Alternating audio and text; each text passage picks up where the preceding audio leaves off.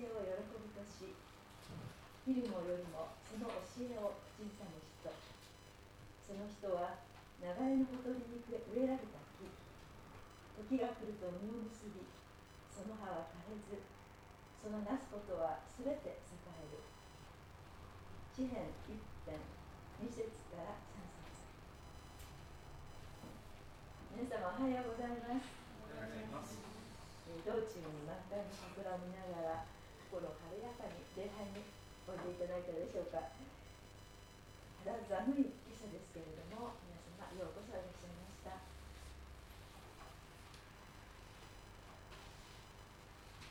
えっと今日ですね、えー、なんだスクリーンが使えます出ませんのであのえっ、といろんなスクリーン出ますよっていうことはの資本の裏面を見ていただいたりまた賛美歌をお持ちでなかったらお手元に賛美歌をお用意ください。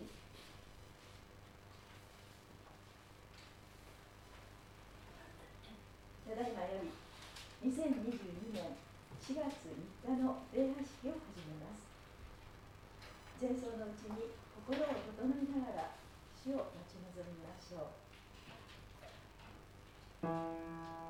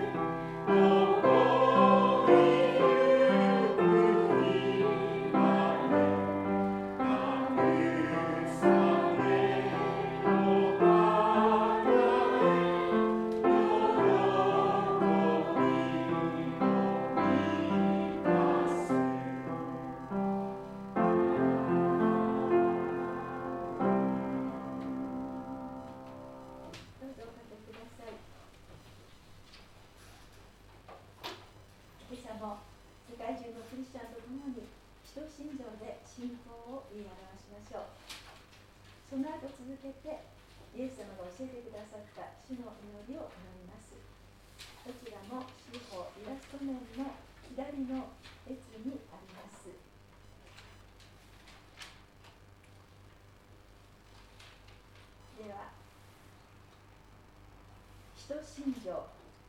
我らは天地の作る主全能の父なる神を信ず我らはその一人を我らの主イエス・キリストを信ず主は聖霊によりである乙女マリアより生まれポンピオ・ピラトのもとに苦しみを受け十字架につけられ死にて葬られ世に下り三日目に死人のうちよりよみがえり天に昇り全能の父なる神の右に座したまえり賢より来たりで生けるものと死ねるものとを裁かたまま我らは聖霊を信ず聖なる行動の教会聖徒の交わり罪の許し体のよみがえりとこしえの命を信ず主の祈り天にいたします我らの父よ願わくは皆をあがめさせたまえ御国を来らせたまえ御心の天になるごとく地にもさせたまえ我らの日常の糧を今日も与えたまえ我らに罪を犯す者を我らが許すごとく我らの罪を許したまえ我らを心に合わせず悪より救い出したまえ国と力と栄えは限りなく何時のものならない司会者が今朝の礼拝式のためにお祈りをさせていただきます。心を共にしていただけるとありがたいです。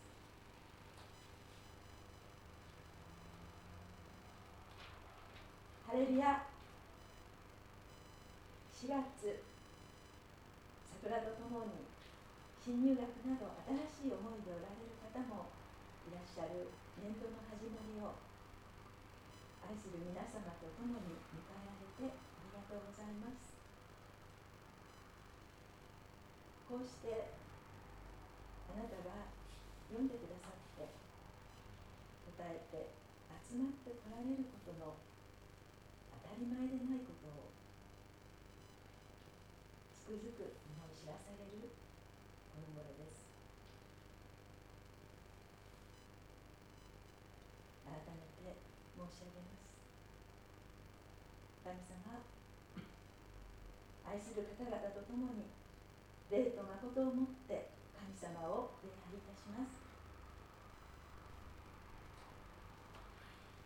先週もまたいえなお一層ウクライナの様子にとても心を痛めながらまた核や化学兵器を手に握る異常な支配者を憎みながら心穏やかでいられない日々を過ごしました。昨日はテレビでウクライナから避難して次と近隣公園で語っているウクライナ難民を見ました。また長引くコロナ禍のため自宅待機を余儀なくされたりワクチンの副反応に苦しんだりする人々が今日も私たちの周りや教会の中にもおられるようになっています。そうでなくても体調の悪い方もなんと多いことでしょう。神様が共にいてくださってさえ私たちは心穏やかではいられません。あなたはそのすべての思いをご存知です。このひとときの礼拝式に一度身を下ろしてあなたを見上げさせてください。あなたは何を語っておられますか？野町先生を聖霊様が強くしてくださって今日も神様からのメッセージを正しく強く取り継いでいただくようにに願い祈ります神様を愛する者のためには全てのことを働かせて益としてくださる神様の御心だけがなりますようにそして主よ待ち望む私たちのところにお約束通り早く来てくださいいつも喜んでいて全てを感謝して絶えず祈りを捧げつつ待ち望みます。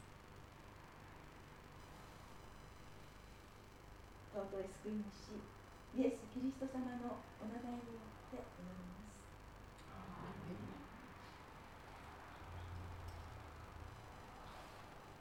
ではもう一曲共に賛美いたしましょうおかげになったままで賛美歌262番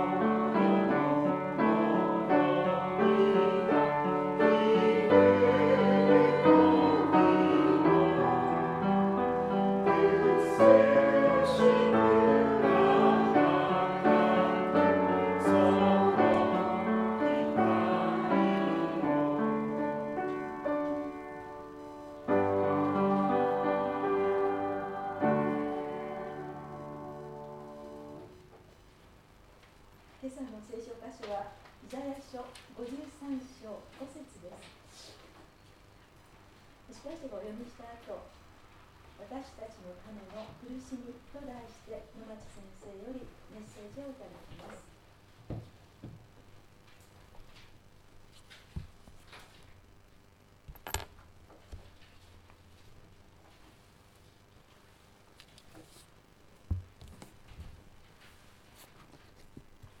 イザヤ書53章5節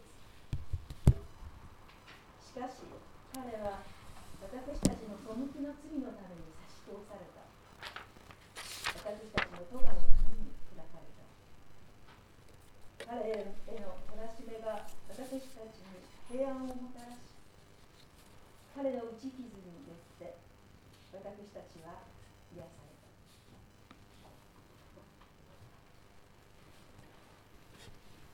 皆さんおはようございます。ようこそおいでくださいました。共に4月を迎えることができましたが、お祈りを捧げていけたらと思います。天皇お父様ついに4月の最初の日曜日の朝を迎えましたここまでの歩みをあなたが守り導いてくださったことを心から感謝いたします当たり前のように思える何気ない日常生活のそのただ中に主の奇跡が瞬間瞬間続いております。あなたに生かされていることあなたに受け入れられていることあなたに喜ばれていることあなたに愛されていることを覚えて感謝いたします。どうか神様今日もあなたの御言葉をそしてあなたの御顔を慕い求めてこのところに集まってまいりました。主をお語りください。しもべは聞いております。愛する主イエス様のお名前によってお祈りいたします。アーメン。今日まず教会宛に届いた高氏博先生かっこ純子と書いてますがこの手紙をまず皆さんにご紹介したいと思います。ハレルヤ。主を賛美します。皆さん主にあってお元気のようで喜びます。今日は私の引退のことで多くの祝福と励ましの言葉をいただき感動しました。杉戸の地での大洗いの時涙の時を思い出し主に感謝し平服しています。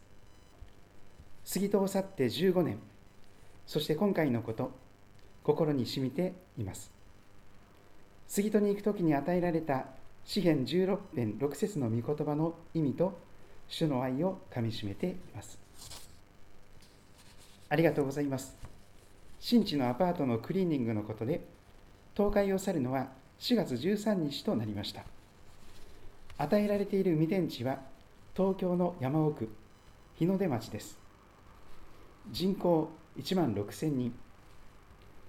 新しい新居の住所とか連絡先が書いております。教団の教師は引退しますがこれからはフリーの一人のクリスチャンとして伝道しようと祈っています。私のために祈ってください。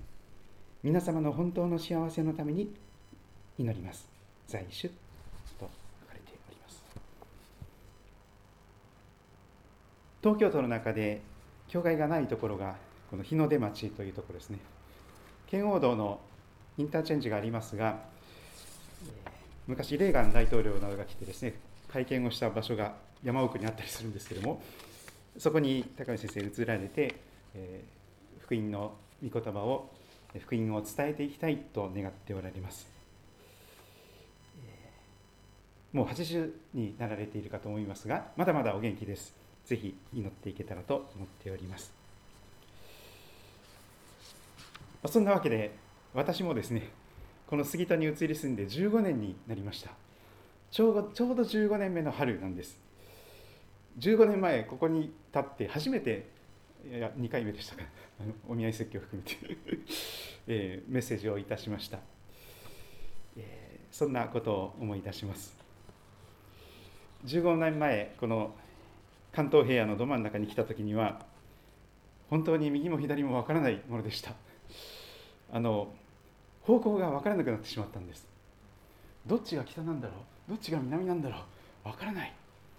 どこ見ても目印になるような山とかないんですよ。私山が好きで。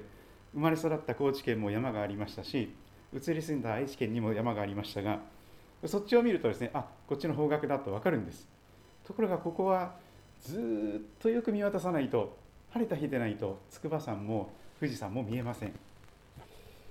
しかも見慣れない土地白岡だとか久喜だとか春日部だとか春日部は知ってましたけども いろんなことでですね、えー、わけわからないという中に来て15年が過ぎております。でも喜びの季節が今日も近づいております。来週はいよいよ受難週になります。そして再来週は復活祭イースターなのです。復活祭イースターとは何でしょうか？私たちの罪のために苦しみを受け十字架の上に上げられ私たちの身代わりに死なれお墓に葬られたイエス様。そのイエス様が3日目の朝日曜日の朝に復活した。よみがえられた。つまり今も生きておられる。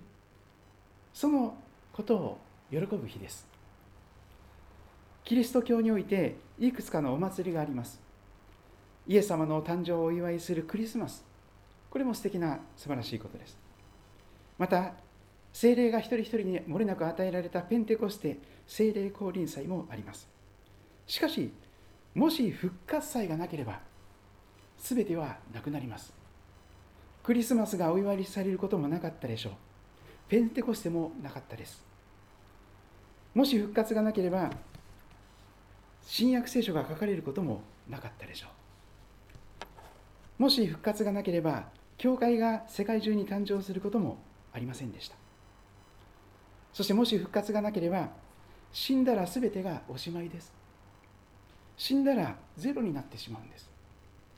全ての希望が失望と絶望の中に命が死に飲み込まれてしまうだけです。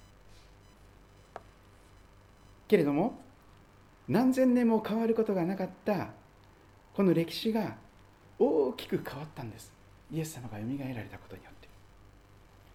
まず安息日安息日の曜日が変わりました。何千年も神様を礼拝するための安息日は土曜日でした。ところがイエス様が日曜日の朝早くよみがえられたということを記念して礼拝する日安息日は土曜日じゃなくて日曜日にしようじゃないかということになったんです。大きな変化です。それは日曜日にイエス様がよみがえられたという歴史的な事実に基づいています。死は終わりではなくなったのです。すべての絶望が終わらない希望に失望に終わらない希望にそして死が命に飲み込まれたのです。そして毎週の日曜日は小さなイースターをお祝いしているようなものです。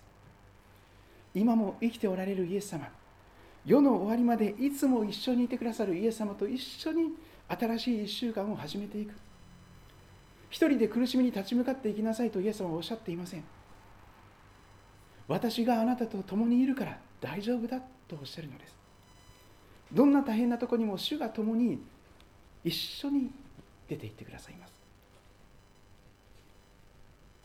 復活祭イースターは特別な日取りを計算式で計算するようです。春分の日の後の最初の満月の次の日曜日。もう一度言いますか？春分の日がありますね。春分の日が来てその後最初に満月になる時。そしてその満月になったその次の日曜日。これを復活祭イースターの日としましょうと。定められております。そのために3月21日が秋分の日ということで固定されていますが2022年今年のクリスマスあごめんなさい 今年のイースター。まず最初の満月が4月17日にありました。春分の日の後。あります。そしてこの日が日曜日なんです。ですから今年は4月17日ちょっと遅い復活祭になりますが4月17日を覚えていけたらと思っています。そしてその1週間前の4月10日から受難週ということになるわけです。今日と来週この受難の中でイザヤ書の53章を味わっていきたいと思っております。聖書をお持ちの方は旧約聖書になりますが後ろの方の預言書という中にありますがイザヤ書という書物をぜひ開いてみていただけたらと思います。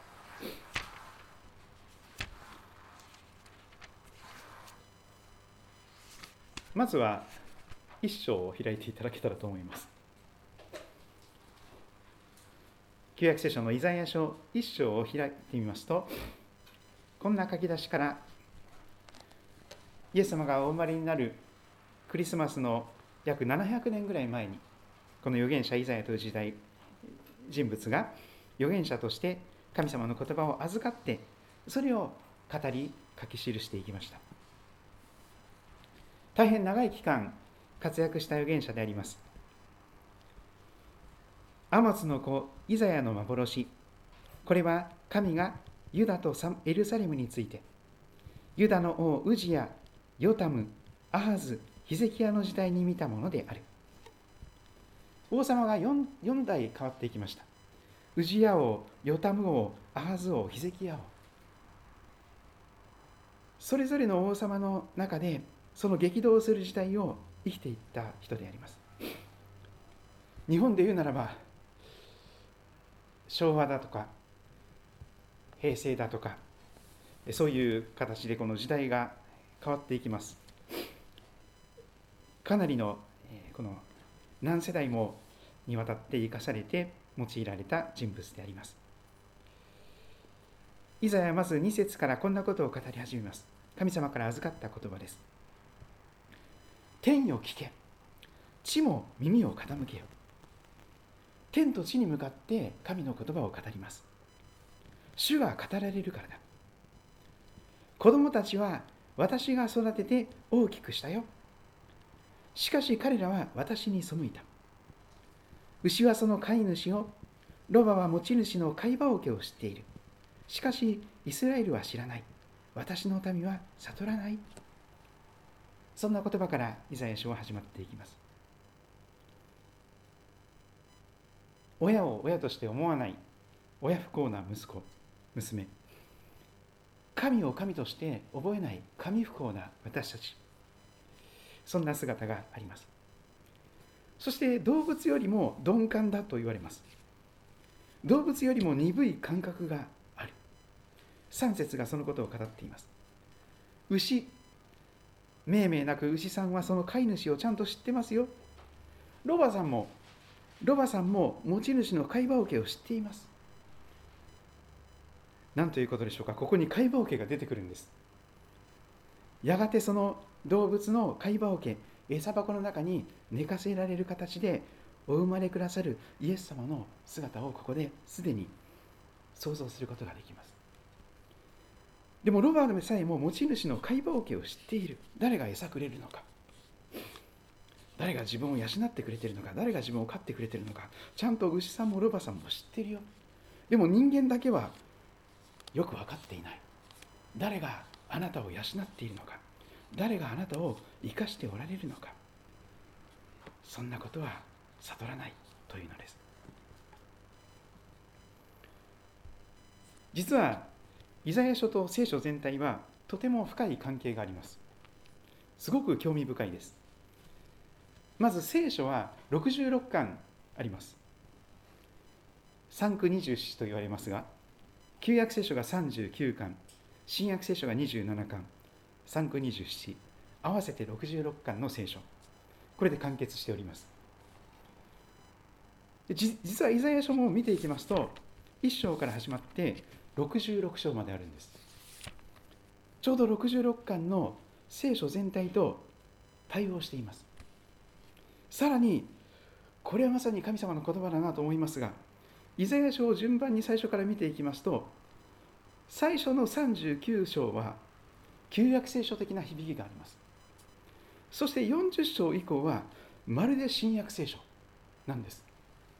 ちょうど旧新約と対応して66章のイザヤ書が全体の中で小さな聖書になっているんです。聖書全体になっています。改めてこの受難の季節にイザヤ書をゆっくり読まれることをお勧めいたします。特に今日覚えていきたいイザヤ書の53章という章がありますがこれはイザヤの福音書と言われるようなそういう特別な章です。5番目の福音書とも言われますね。マタイさん、マルコさん、ルカさん、ヨハネさんがそれぞれ福音書を書きました新約聖書の時代。でもそれに先立っていや5番目にイザヤの福音書と言えるような書物があります。これがイザヤ書の特に53章であります。53章に飛びまして53章を開いてみたいと思います。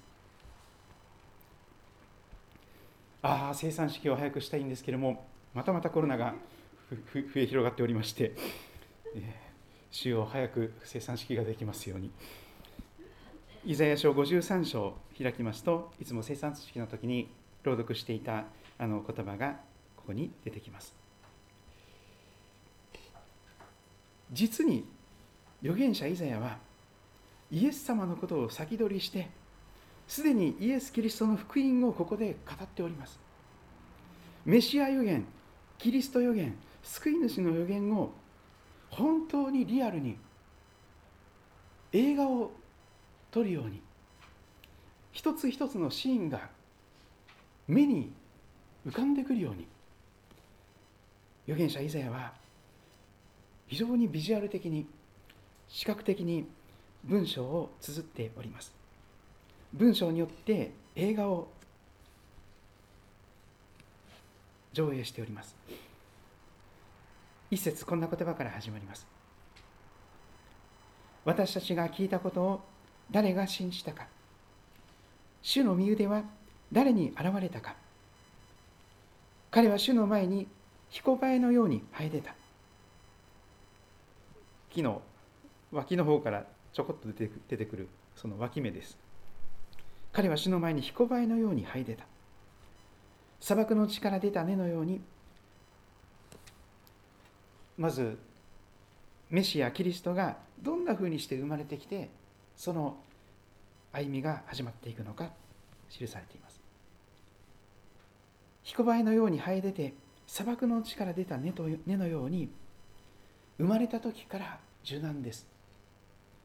受難週というのが1週間前にありますが復活祭の。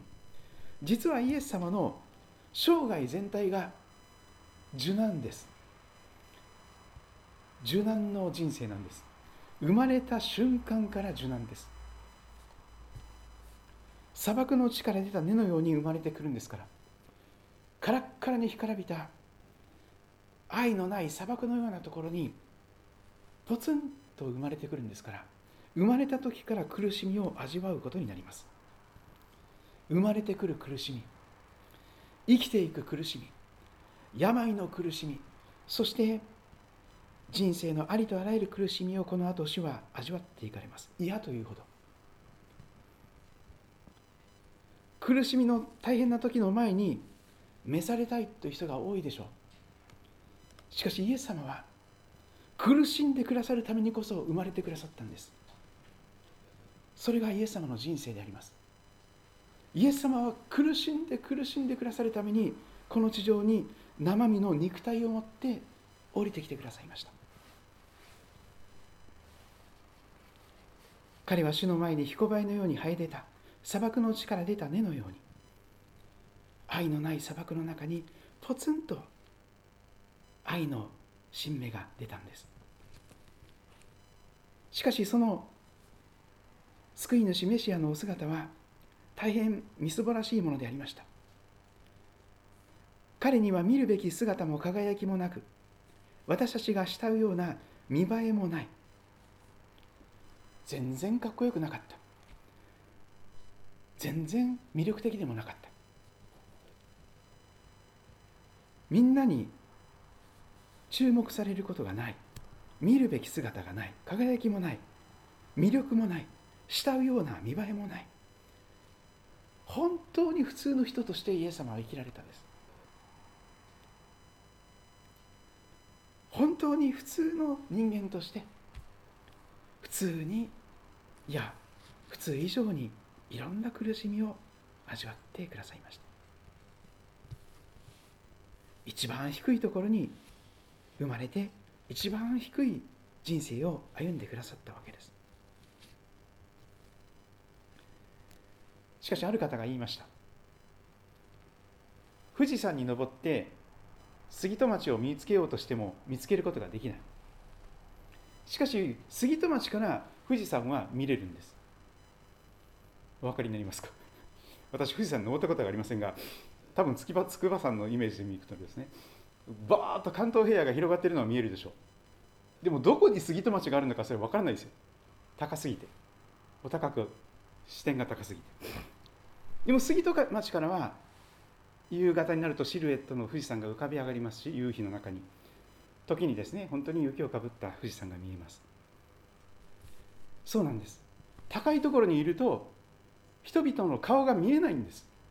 人々の痛みや苦しみがわからないんです。だからイエス様は低いところに平野のど真ん中に来てくださってそこから全ての一人一人をご覧になった。生まれてきた苦しみ病気の苦しみなんで私だけがこんな大変な目に遭わなきゃいけないのかというその全てのことを分かってくださるためにであります。そして彼は蔑まれました。バカにされたんです。見下されたんです。みんなから上から目線で見られました。それほど低いところにイエス様は下ってくださったからです。人々からのけ者にされました。仲間外れにされたんです。一りぼっちです。孤独です。そして悲しみの人痛みを知る人となっていきます。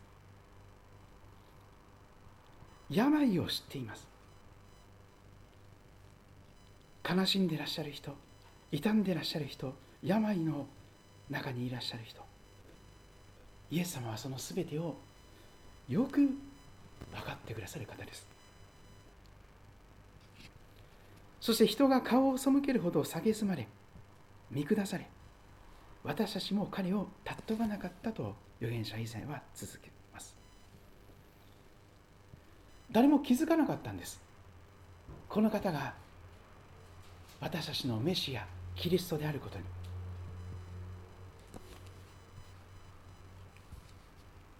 ちょっと水戸黄門に似てるかもしれません。偉い人なんですけどすっごい一般的なじいちゃんになってですね。こう普通に旅をしているような感じの。で結構バカにする人もいるわけですよね。なんだこのじじいはみたいな世界になって。ところがその方は実はこの物所が目に入らぬか。という形でとても偉い方なんですよね。イエス様はそれ以上の方です。水戸光国公よりももっと偉い方です。しかし普通の格好をして普通の人になって普通の人生を生きてくださったんです。だから誰も気づかなかったんです。この方がまさか天地を作られた神様だとは。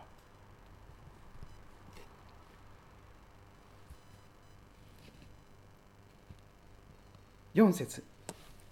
まことにアーメン。なんという真実なことか。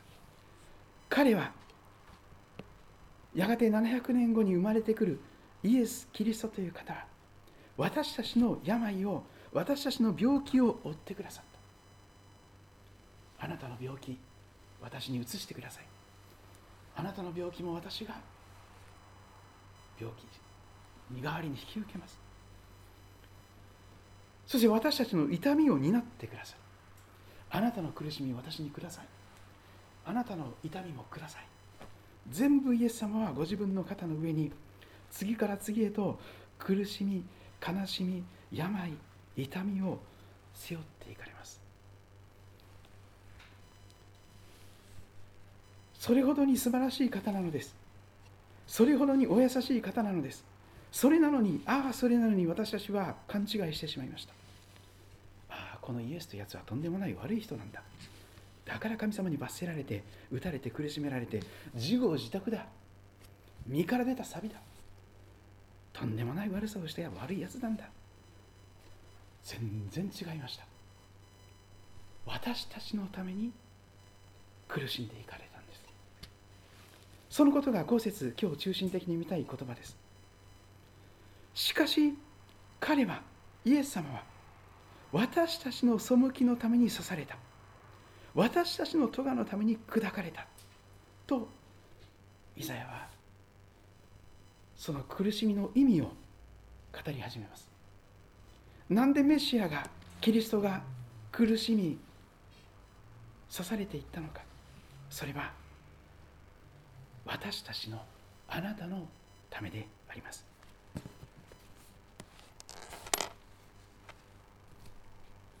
いくつかの言葉が出てきますからその言葉の意味を考えていきたいと思います。まずこの「背き」という言葉があります。この週報を見ていただきますとこれまでの聖書と新海訳2017と少し違っております。これまでの新海訳はアンダーラインを引いたところですが私たちの背きの罪のために差し通されと訳されていました。その箇所が罪という言葉をあえて省いて私たちの背きのために刺されと訳されています、まあ、ど前の方が良かったかもしれません。でも罪ということによくわからない人にとっては罪という言葉を使われてもただ警察のご厄介になるかならないかみたいな世界になってですねピンとこないかもしれませんからあえて外したかもしれません。いやこの背きということそのものが罪なのです。背きの罪それはすなわち背きこそが罪だということです。ヘブル語ではペシャという言葉が使われます。背き。それはまさに神様に背を向けることです。愛なる神様に背中を向けてそして神様に反逆していく。反逆していく。神様に刃を向けていく。神様の敵になっていく。ということを表しています。罪とは何か。罪は神様への反逆です。それがこのペシャ背きと訳されている言葉の意味です。聖書が語る罪それは神様に反逆することであります。神様に背を向け神様の言うことを聞かない。神様を神様とすることをやめて自分を神様にする。神様を中心とすることをやめて自分を中心にする。神様を基準とすることをやめて自分が絶対的な基準になる。それが善悪の知識の木から身を取って食べたということです。作り主を否定し自分が被造物神の作品であることを認めない。俺は作られた覚えがない。俺は自分の力で生きてるんだ。俺は進化してきたんだ。神に作られたわけじゃない。と人は言い始めた。そこから進化論とか無神論が出てきます。飼い主を否定します。自分は神様によって養い育てられ生かされ愛され大事にされていることを認めない。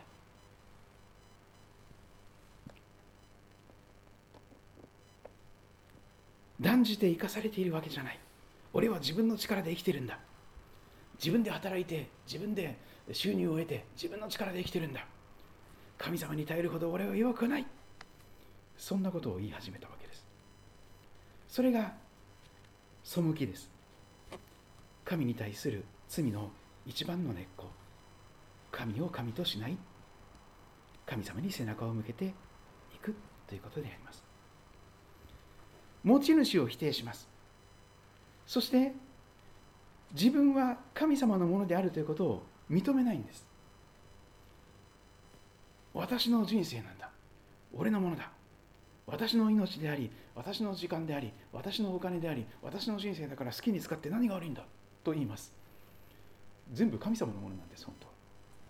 神様から一時的に貸し出されているこの体この命この時間この財産全ては神様から一時的に預かっているものでありオーナーは作り主なる神様なんです。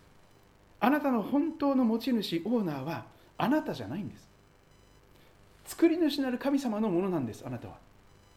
それを否定してこれは俺の時間だ俺のお金だ俺の人生だ好きな勝手何して悪いそれが罪なんです。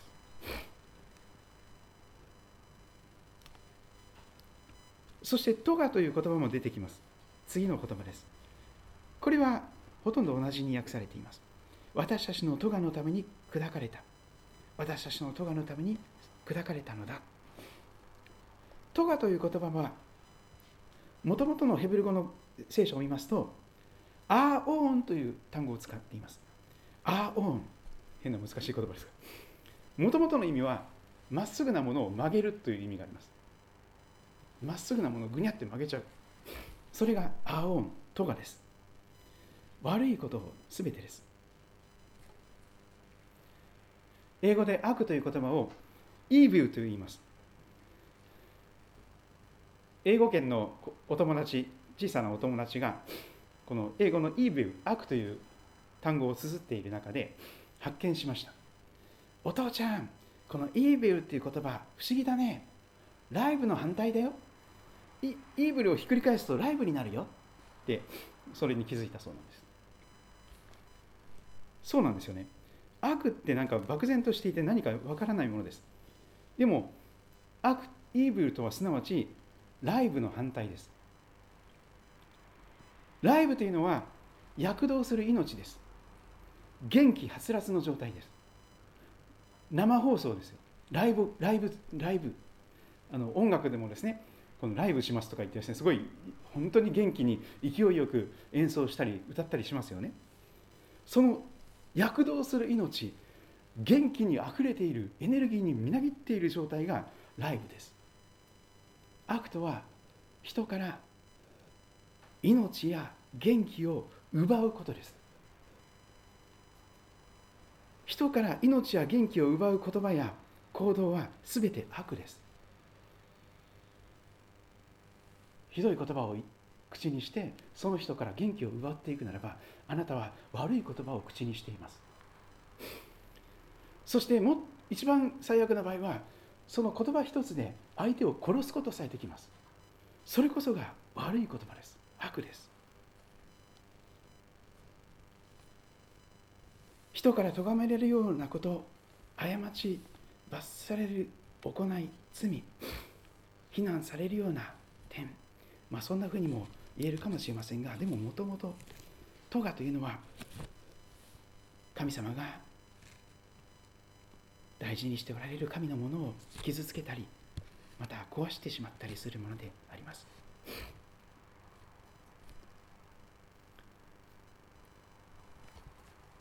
しかし今日このイザヤ書53章5節の後半の部分も見ていきましょう。本当に素晴らしい福音が語られています。イエス・キリストにおいて完成する成就する福音です。彼という言葉にイエス様の名前を入れるとピタリと当てはまっていきます。彼への懲らしめが私たちに平安をもたらし彼への懲らしめイエス様への懲らしめが私たちに平安を与えてくれる。彼への打ち傷その打ち傷のゆえにその打ち傷によって私たちは癒されたと続きます。イエス様がひどい目に遭うその代わりに私たちが心安らかになっていく。そしてイエス様が傷つき痛み苦しみうめくことによって私たちはどんどんどんどん元気になれていくんです。心も体も。そしてこの平安と訳されている言葉ですがシャロームという言葉が使われています。ヘブル語のシャロームという言葉をお聞きになったことがあるでしょう。がん患者会シャロームなんていうのもありますが神様が与えてくださる平安です。神様が与えてくださる心からの安らぎです。それがシャロームです。状況とか環境に支配されません。何があっても大安心なんです。それは本当にイエス様の苦しみによって私たちに贈られた素晴らしいギフトです。プレゼントです。ああイエス様が私の罪のために苦しんでくださったのかな。そうなのか。イエス様ありがとうございます。と言ってその十字架のイエス様を見上げていく。その時にあなたの罪は許された。汝の罪許されたり。という言葉が響いてくるんです。十字架の上から。もうあなたが罪あるものじゃないよ。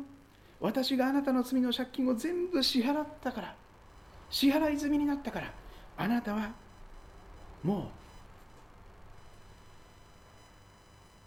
裁かれる必要がない。裁きを恐れる必要もない。許されている。受け入れられている。愛されている。大事な大事な存在だよ。とイエス様は安心を平安を与えてくださるのであります。今日もまた一曲歌います。今日は賛美です。私は二十歳の時に高知県にいた時に生まれて初めて教会に行ってそして洗礼を受けていきました。そして本当に嬉しくて嬉しくてそして喜びに平安に心からの安らぎにもう何とも言えない中で歌を歌い始めました。賛美という歌です。カラオケで歌うような悲しい歌辛い歌ではありません。本当に歌えば歌うほど元気になる。恐れや不安を持っている時ほど特に霊的に攻撃を受けているようなさまざまな形で心がざわついてしまうような時この賛美を歌います。主イエスの十字架の血でという歌です。He is our peace という英語の歌なんですけども日本語に訳されています。下手なんですけどまた歌います。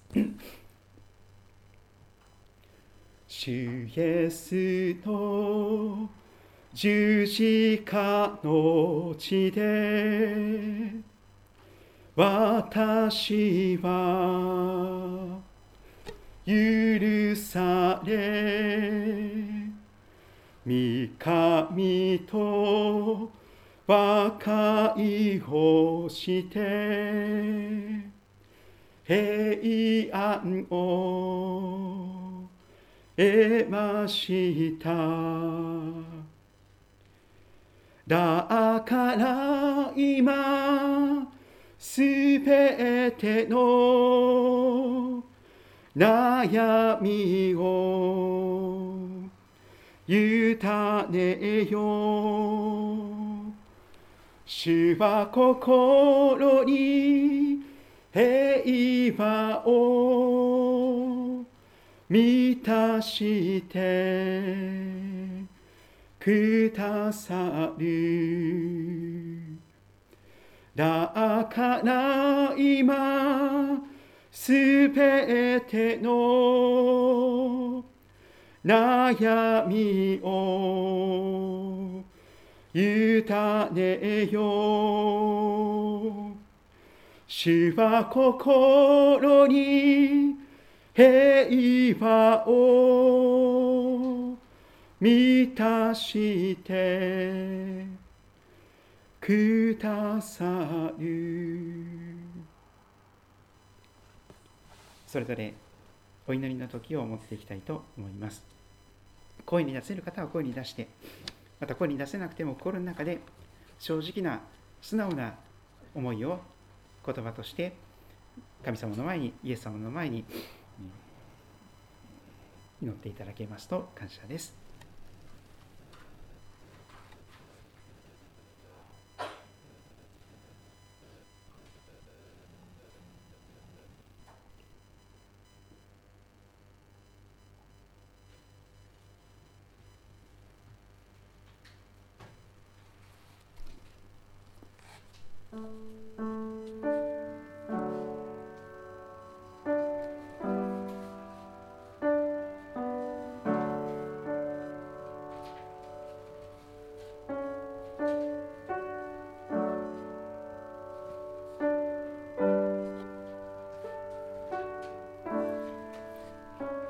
私たちが聞いたことを誰が信じたか。主の身腕は誰に現れたか。彼は主の前に彦バエのように生えてた。砂漠の地から出た根のように。彼には見るべき姿も輝きもなく私たちが慕うような見栄えもない。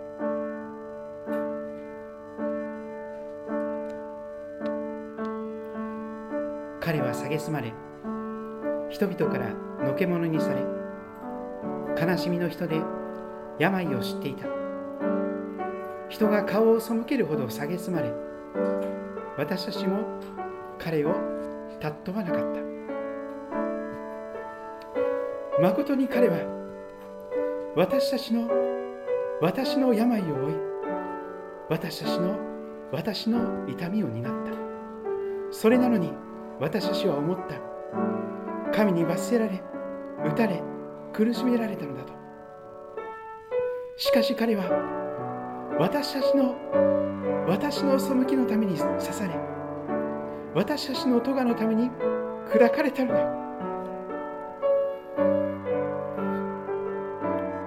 十字架の上で苦しんでくださったその華麗の懲らしめが私に平安をもたらしシャロームをもたらしその打ち傷のゆえに私たちは癒された。私たちは皆羊のようにさまよいそれぞれ自分勝手な道に向かっていった。しかし主は私たちすべてのものの咎を彼にイエス様に負わせた。彼は痛めつけられた。苦しんだ。だが口を開かない。送り場に引かれていく。羊のように。毛を刈る者の前で黙っている。メ羊のように。彼は口を開かない。虐げと裁きによって。彼は取り去られた。彼の時代のもので誰が思ったことか。彼が生ける民の背きのゆえに打たれ。生ける者の力立たれたのだと。彼の墓は悪者どもと共に富む者と共にその死の時に設けられた。彼は不法を働かずその口に欺きはなかったが。しかし彼を喰らいて病を負わせることは主の御心であった。彼が自分の命を代償の捧げ物とするなら末永く子孫を見ることができ主の御心は彼によって成し遂げられる。彼は自分の魂の激しい苦しみの後を復活の後を見て満足する。私の正しいしもべはその知識によって多くの人を義とし彼らの咎を負う。それゆえ私は多くの人を彼に分け与え彼は強者たちを勝利品として分かち取る。彼が自分の命を死に明け渡し背いた人たちと共に数えられたからである。